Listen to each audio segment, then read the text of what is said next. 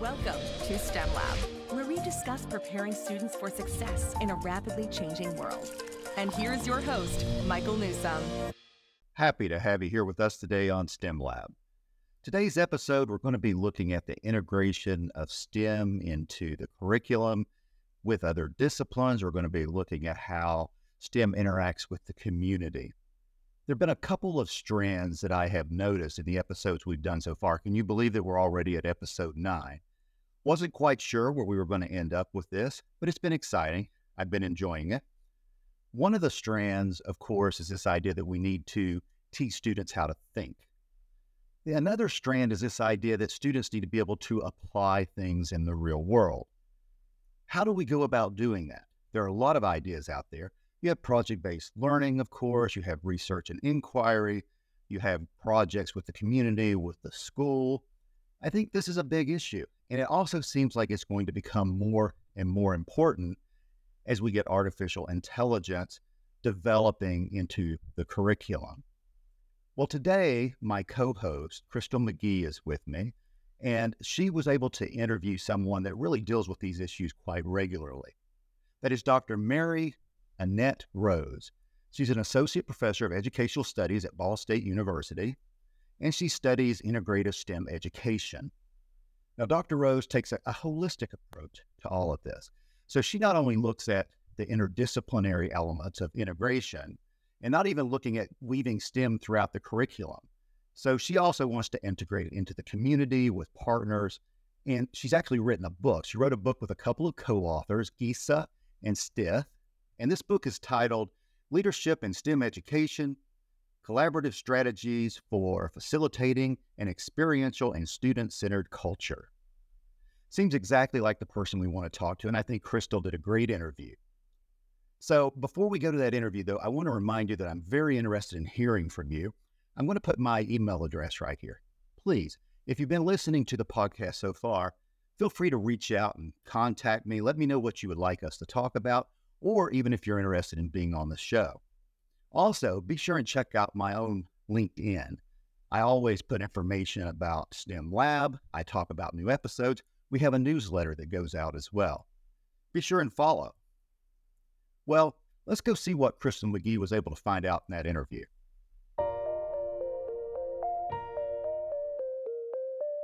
Hello, Dr. Rose, and thank you for joining us here at STEM Lab. Oh, it's a delight to be here today to talk about a subject that is near and dear to me. Dr. Rose, I took a look at the book that you and your co editors published very recently. Dr. Rose, I see that one of the main reasons why it looks like you guys published this book is because government agencies and also business leaders are interested in producing a STEM literate population. Is that the main reason why you guys took on this project? Oh, well, certainly there are multiple driving forces uh, for the development of this book. Uh, personally, I've sp- I spent about 15 years in public schools. Uh, focused primarily upon technology education. And in that role, I uh, collaborated with my fellow math teachers and science teachers and began to understand, you know, way back in the 1980s, that um, the notion of integration in our school systems provides students with such a marvelous opportunity to bring those unique uh, knowledge pieces and skills that are developed across different disciplines to bear on real problems. And you know, Crystal, we're facing a lot of problems, and um, it is really important for us as leaders to uh, focus in on this notion of how can we develop the technological and evidence-based skills the science and math that's needed to address those extreme challenges that we're facing and which our, our children and their children are going to face in the future. Where do you think those problems stem from? Because I was looking in your book, I saw that you and those that contributed to this book said that one of the issues that you're seeing is that for some reason, the United States is lacking an interest in the STEM fields, whereas other countries seem to have more of an increased interest in STEM fields. Is that the biggest obstacle that you're seeing, or are there other things that are contributing to us not progressing in the STEM fields like we should? Integration, as you know, requires a deep collaboration among people with different expertise. And our system is set up into, as you know, little silos that where students study science for 15 minutes or an hour and 15 minutes, and then they move over and they go to their mathematics classes. And so, uh, if we look at pre K 12 education in the elementary school, we've done a much better job of providing opportunities for our children to uh, apply these skills regardless of where they might originate. We might call them science or social studies or so forth. But then as our children become youth, the number of opportunities we have in our educational systems for integration seems to, you know, diminish. And of course, teachers uh, specialize when they go to university to prepare to become teachers. And so they become siloed. So that's one of the uh, driving forces by putting this book together uh, with uh, Krista Stith and Rachel Geesa is this idea that you have to have school leaders beyond teachers, principals, superintendents, curriculum directors, uh, STEM coordinators that are really focused in on how do we build a culture?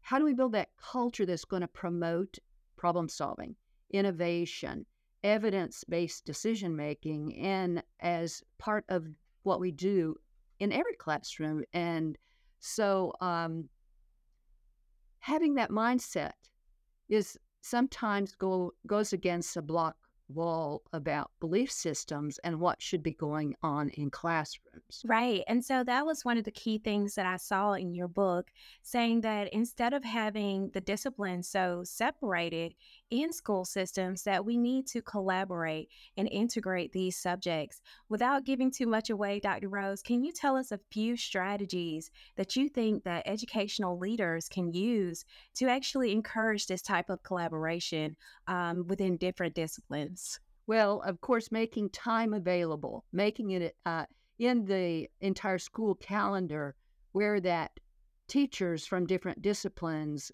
are working together to inspect and understand what the uh, individual curriculum goals are and mapping out where those opportunities exist so that we have commonalities. Uh, bringing forth, uh, uh you know, helping everybody uh, better uh, deal with evidence based decision making. And so looking at the data, not just once a year or twice a year, but looking at what's happening in your classroom. Peer observation is one of the best ways that I know about learning about what your neighbor down the hall is doing.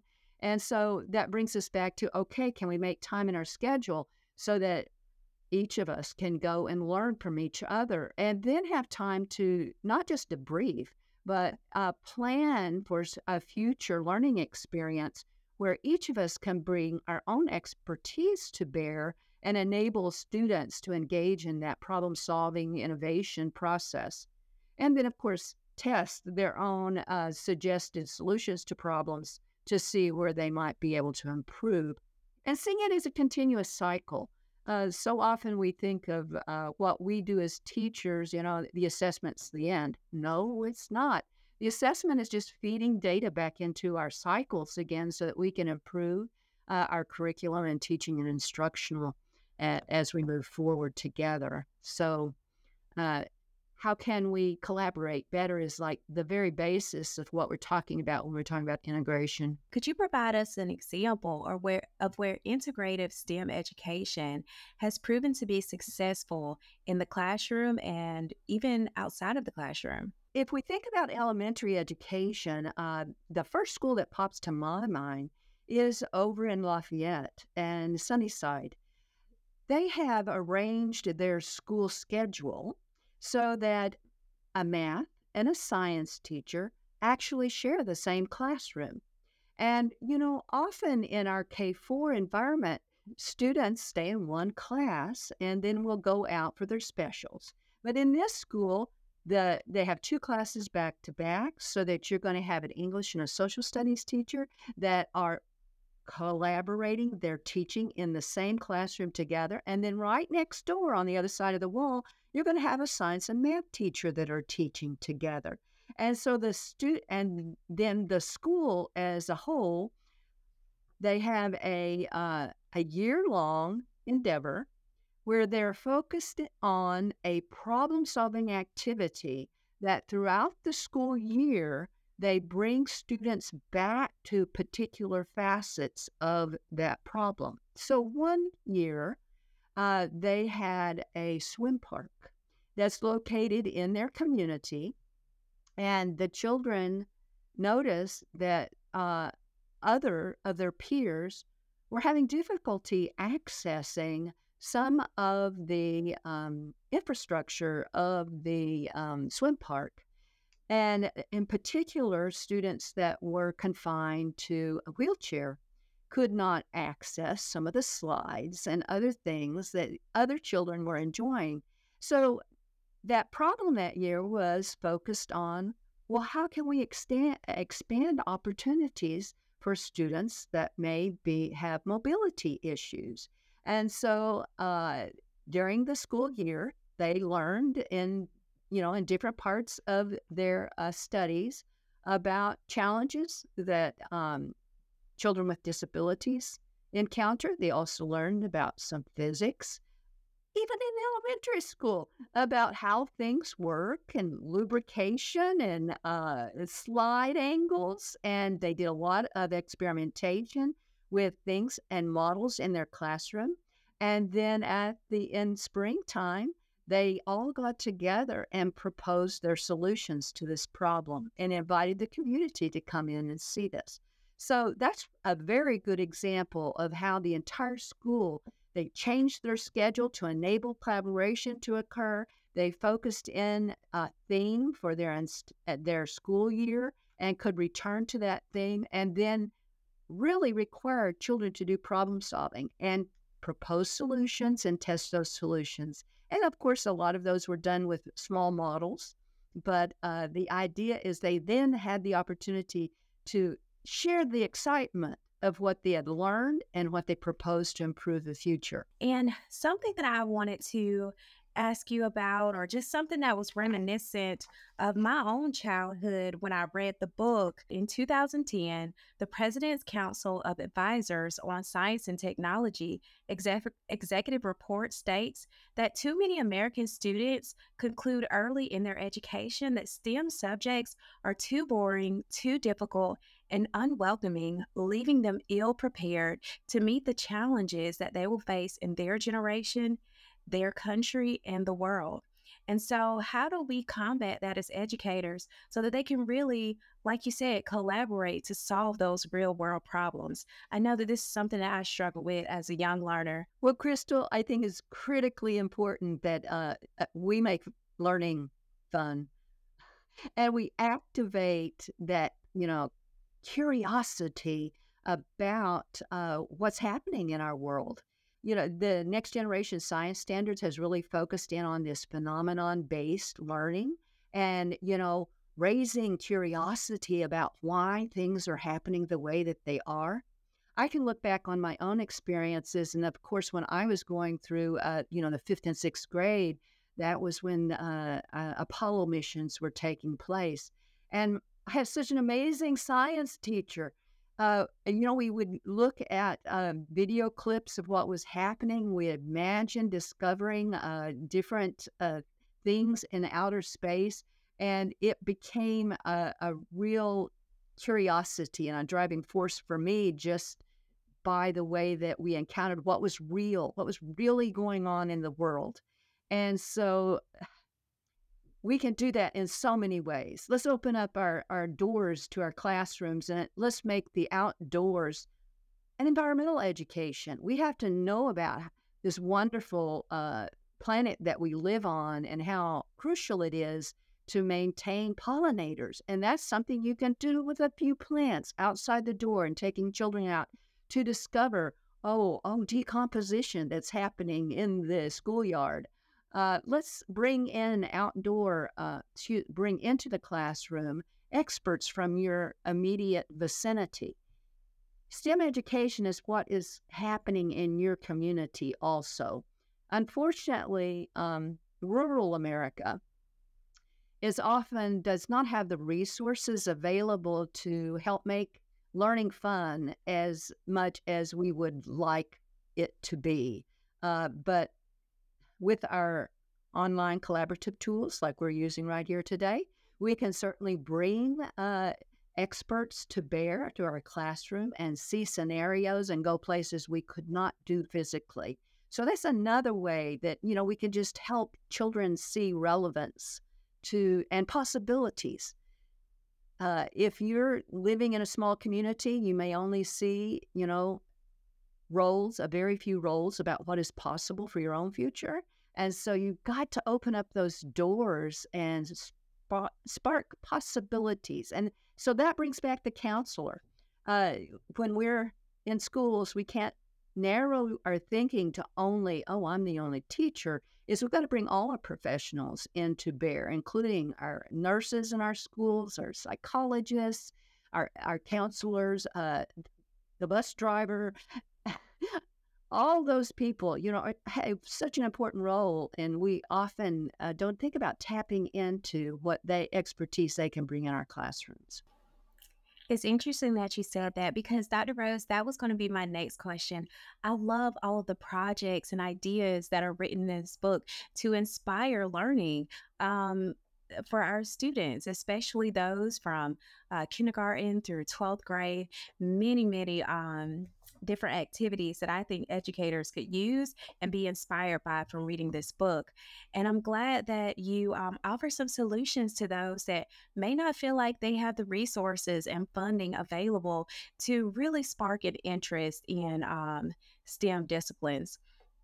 Now, Dr. Rose, one thing that I want to ask you a lot of times when um, you guys are defining um, integrative STEM, you also talk about the importance of not only integrating the principles and um, concepts that are learned within STEM disciplines, but you also talk about making sure that we transcend STEM and go into non STEM disciplines.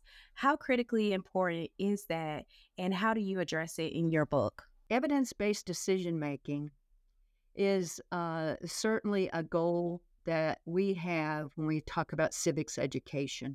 We talk about social studies. And uh, of course, in 2023, this is certainly um, something we see as an important uh, practice across our entire nation and our world. How in the world are we ever going to be able to, to live and innovate and have high quality lives if we cannot all agree on a process by which to make decisions when we live in a pluralistic society where we have people of different cultures with different values. So, um, evidence based decision making, of course, if we can agree on that and we can agree on a, a uh, systematic way of gathering data to inform our decisions, uh, is going to take us far beyond you know this idea of mathematics and science and technology. It takes us into the realm of civics education and social studies and uh, religion and peace studies. Uh, I don't know of you know even in our athletic programs and music programs, we've got to be able to make decisions. So um, I see that as transcending any uh, underlying curricular goals uh, because we need to live together in a peaceful fashion because we want our children to have a, a very good life in the future. Before we conclude our interview, I want to ask you why is this text so important today? Well, uh, Rachel Geesa, Krista Stith, and I uh, really started out by gathering evidence. We were conducting a research study to try to understand what the many uh, responsibilities or roles might be needed if we were going to move forward to an integrative STEM world. And so uh, during our research, we discovered that there were uh, seven themes that were uh, really important. So, um, you know, many of us think about instruction and curriculum as being an important thing, but um, we've got to look beyond that. We've got to be able to uh, think about roles and responsibilities from the different facets and what different roles in the school system and in our community can do to contribute to that common vision. So the common vision, of course, would be the first first step that um, a leader might want to uh, take is how do we agree upon what that vision is, and then how do we help uh, transform our culture, change our practices so that we could achieve such a thing. So, you know, the first thing that arose very clearly from our research was the issue of mission and culture. And um, so, getting everybody on the same stage, giving priority to this notion of inquiry and innovation and design and evidence based decision making, and then empowering those individuals in your schools and communities that have the will and the skills to move along that pathway. And uh, certainly, some of the other aspects that we look specifically at were the issue of evaluating where we are, seeing if our school system is actually, you know, positioned well so that we could make that transformation. And we're all at different, you know, we're at different places with different priorities and and uh, so integrative STEM can occur within a single classroom, but ideally, we're talking about the whole system, the entire school and school system, putting some kind of priority upon this transformation. And so our book helps to point out what uh, aspects along all seven of these themes that we discovered, uh, what those roles and responsibilities could be so that we could all contribute to a path. I know I found it useful as an educator. I saw um, many different things that educators can use to transform, like you said, not only their classrooms, but our educational system as a whole. Thank you so much, Dr. Rose, for coming and talking to us on STEM Lab about this book and also some things that we could be doing to improve um, STEM education. Thank you much, Crystal. I enjoyed the interview. I think it brings up a philosophical question and something that's very pertinent. And that is how do we break down these silos that Dr. Rose was talking about and still teach the kids the basics they need to know? I think that we all agree that we need to start to integrate the STEM and the non STEM courses. We need to integrate learning into the real world. We need to do more project uh, based stuff. We need to do more research and inquiry, but we also need to do that while teaching the kids the basic elements. This is something that I would like to address over the next few shows, and we'll be starting the new year here in, in just a few weeks. Again, remember, if you'd like to write to me, please do. We'll be back next week with another good show. I think we have a good lineup for about five or six weeks now, already ready to go. All right. Until then, remember, keep learning and growing. You have been listening to STEM Lab, produced in the studios of the South Carolina Governor's School for Science and Mathematics.